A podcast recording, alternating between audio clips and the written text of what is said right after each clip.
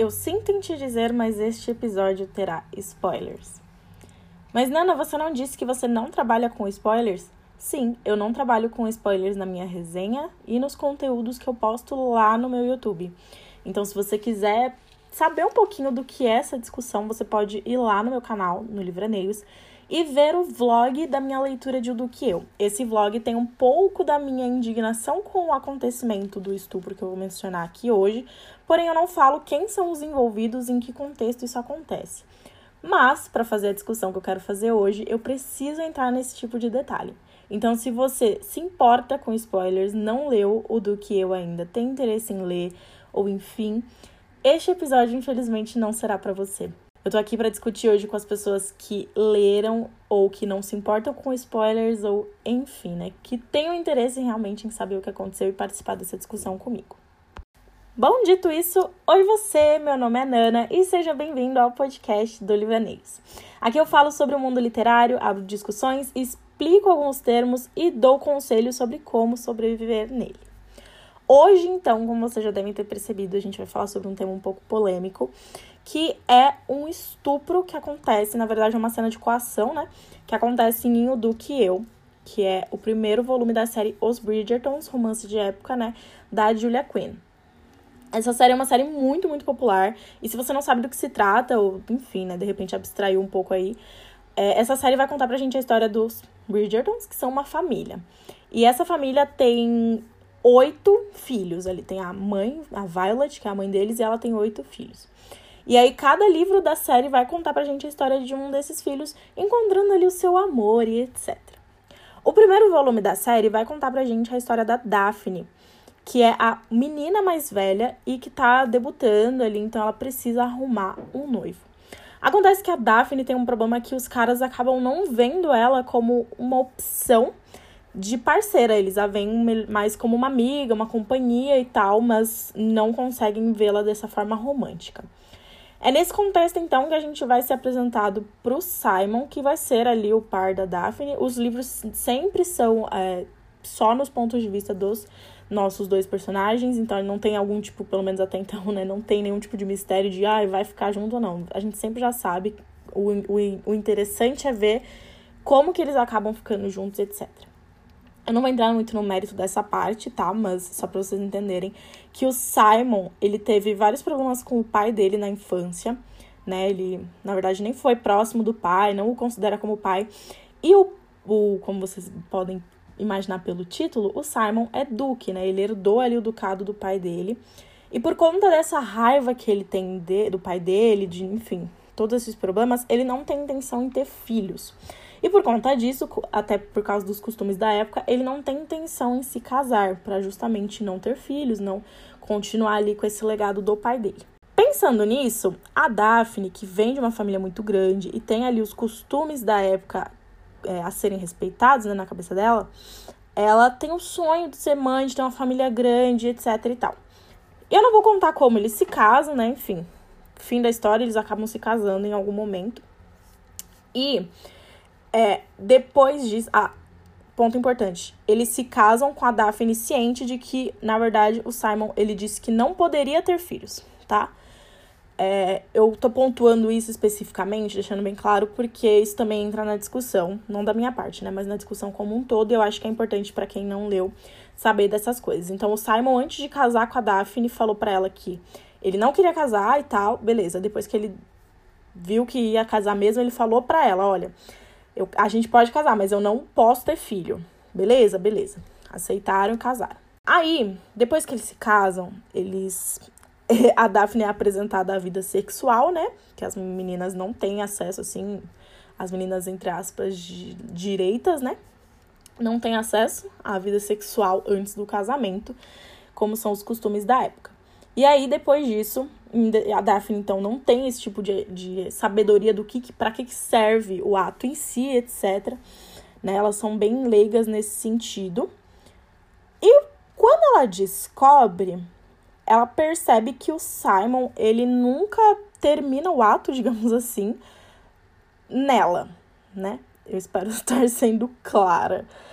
É, ele sempre se retira, etc e tal. E ela faz, soma um mais um, percebe que na verdade não é que ele não pode ter filhos, e sim que ele não quer ter filhos. E aí, por falta de diálogo, eles, ele não consegue explicar direito para ela, ela não consegue entender, ela não quer entender, é, não quer compreender, na verdade, né, o que, que ele tá falando, é, se colocar no lugar dele e etc. E vocês já devem estar vendo que eu estou me posicionando aqui desde já. Tudo bem. Eis que é, mais pra frente no livro, o Simon acaba, depois de uma briga com ela e tudo, saindo para poder beber. E aí o Simon volta para casa bastante alcoolizado, né? Claramente debilitado por conta da bebida. E ele vai até a Daphne e tudo, e ela acaba levando ele de volta pro quarto dele. E nisso, nesse caminho, ela já vai matutando que naquele momento ela poderia ter o que ela queria acho que vocês já estão vendo onde eu quero chegar, né? Enfim. Eis que ela leva ele pro quarto, ele ainda tá meio adormecido e ela começa a ter é, uma relação sexual com ele. Já tem uma luzinha vermelha, espero, né? Piscando na sua cabeça. E o Simon acorda e tal, e ele aceita o ato, né? O ato sexual. É, enfim, eles continuam ali, só que na hora, né, no ápice dele, ele fala que ele não quer, tipo, ele sinaliza realmente que ele não gostaria que fosse daquela forma, tenta tirar ela de cima dele e ela não permite, ela pressiona o corpo e tudo para poder ter ali a consumação do ato em seu corpo. Tentando ser filosófica aqui para não ficar um negócio muito feio, né? Um, sei lá, vulgar. Enfim, acho que vocês entenderam já o que aconteceu. A Daphne força ali ele a ter uma relação sexual em condições que ele não tinha aceitado enquanto ele está fora de uma condição de poder de fato aceitar alguma coisa, né? Tomar algum tipo de decisão. E eu fiquei muito indignada vendo essa cena por causa da forma como ela é escrita. Não é uma coisa, tipo, violenta e etc., caso você esteja se perguntando. Mas é realmente uma, uma cena que você fica chocado, sabe? Pelo menos foi assim comigo. Eu fiquei realmente um pouco perturbada, ferida lendo e com os olhos marejando, assim, bem, bem chateada mesmo. Foi uma cena que. Foi a cena que destruiu a minha experiência de leitura com esse livro.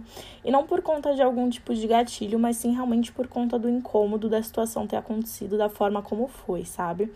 Porque acho que a Julia Quinn até tentou dar uma pintada de Daphne não sabia o que estava fazendo.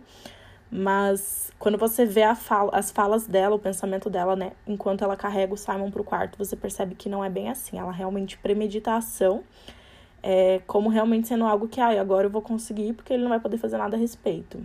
E isso é extremamente problemático.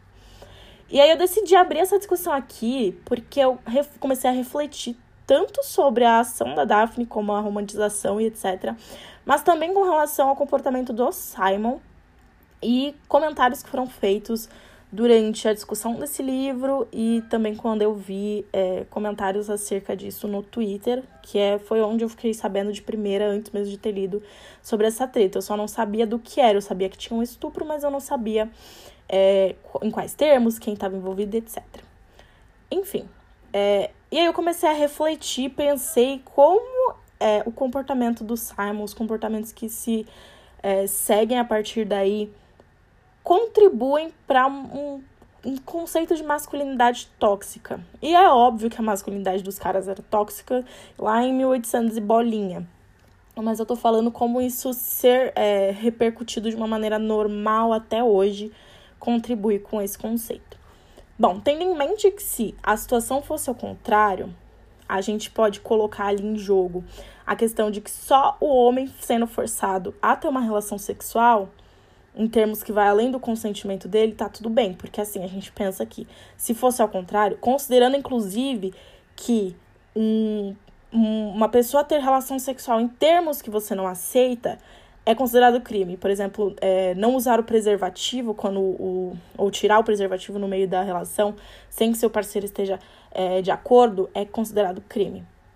Então a gente coloca isso ali em pauta que se fosse o contrário, se fosse o Simon no lugar da Daphne, fazendo com a Daphne o que, a, o que ela fez com ele, a gente ia ter uma discussão, certo? A gente ia ter ali uma pauta, uma bandeira sendo levantada e tudo mais, e eu estaria levantando com todo orgulho, com certeza. Não é isso que eu tô discutindo aqui, tá? Não é tipo, ah, é porque os homens pobres pobre, coitados. Mas tô falando dessa situação específica. A gente estaria ali em defesa da Daphne e a Julia Quinn seria cancelada e etc. E eu não estou aqui propondo cancelamento da Julia Quinn, ok? Só desse livro mesmo. É, mas quando é o contrário, a gente fica tipo, ah, não, tá bom, beleza. Então a gente coloca ali uma ideia de que o homem, ele não tem que negar ter relação sexual com sua parceira. E acaba também desenvolvendo isso de uma forma que ah, homens são máquinas de sexo e que eles não podem se recusar ou estabelecer limites na relação, porque isso faz com que eles se tornem menos másculos e viris.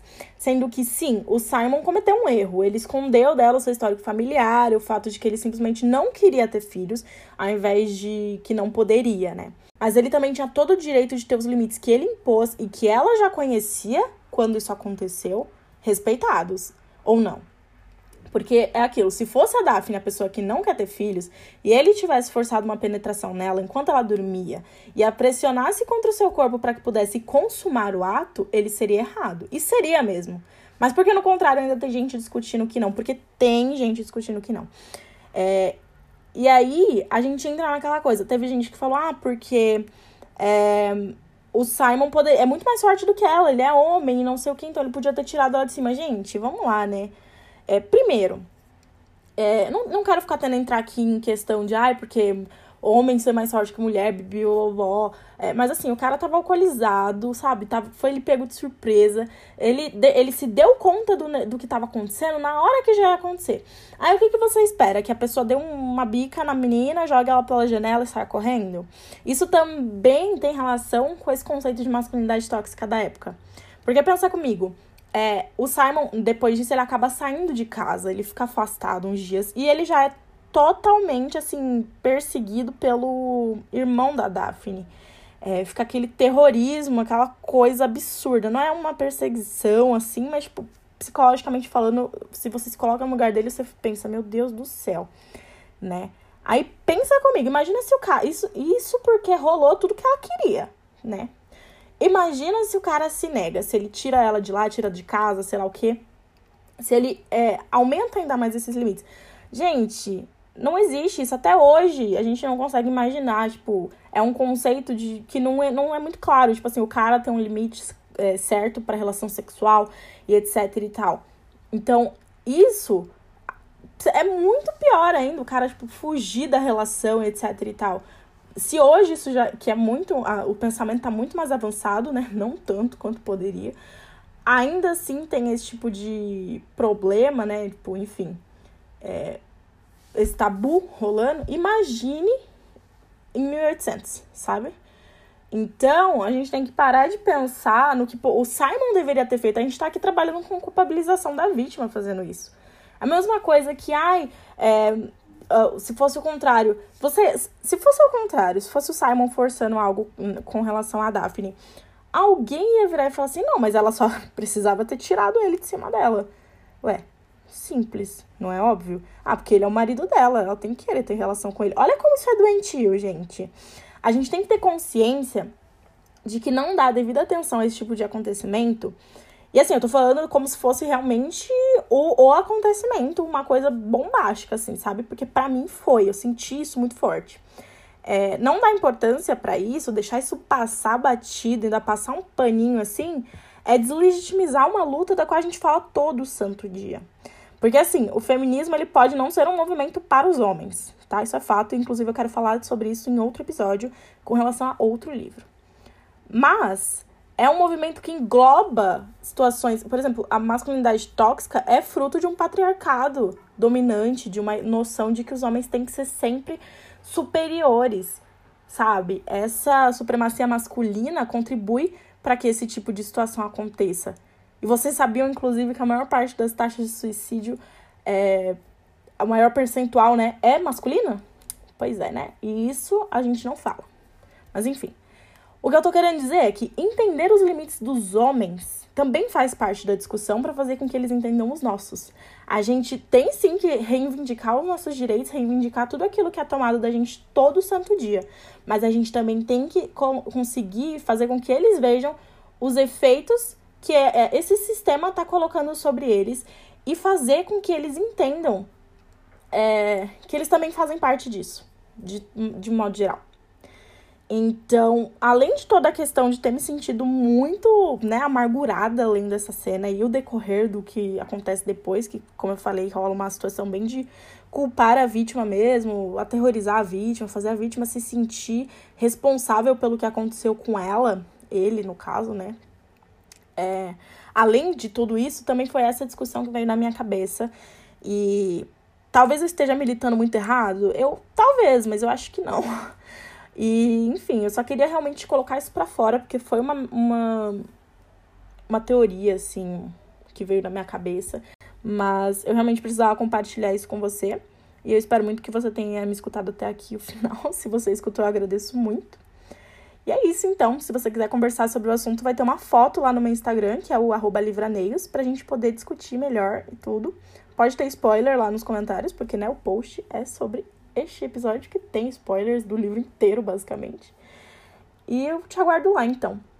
Espero muito que você tenha gostado. A gente se vê então na próxima semana. Se vê não, né? A gente, você me escuta na próxima semana. Um beijo e tchau, tchau.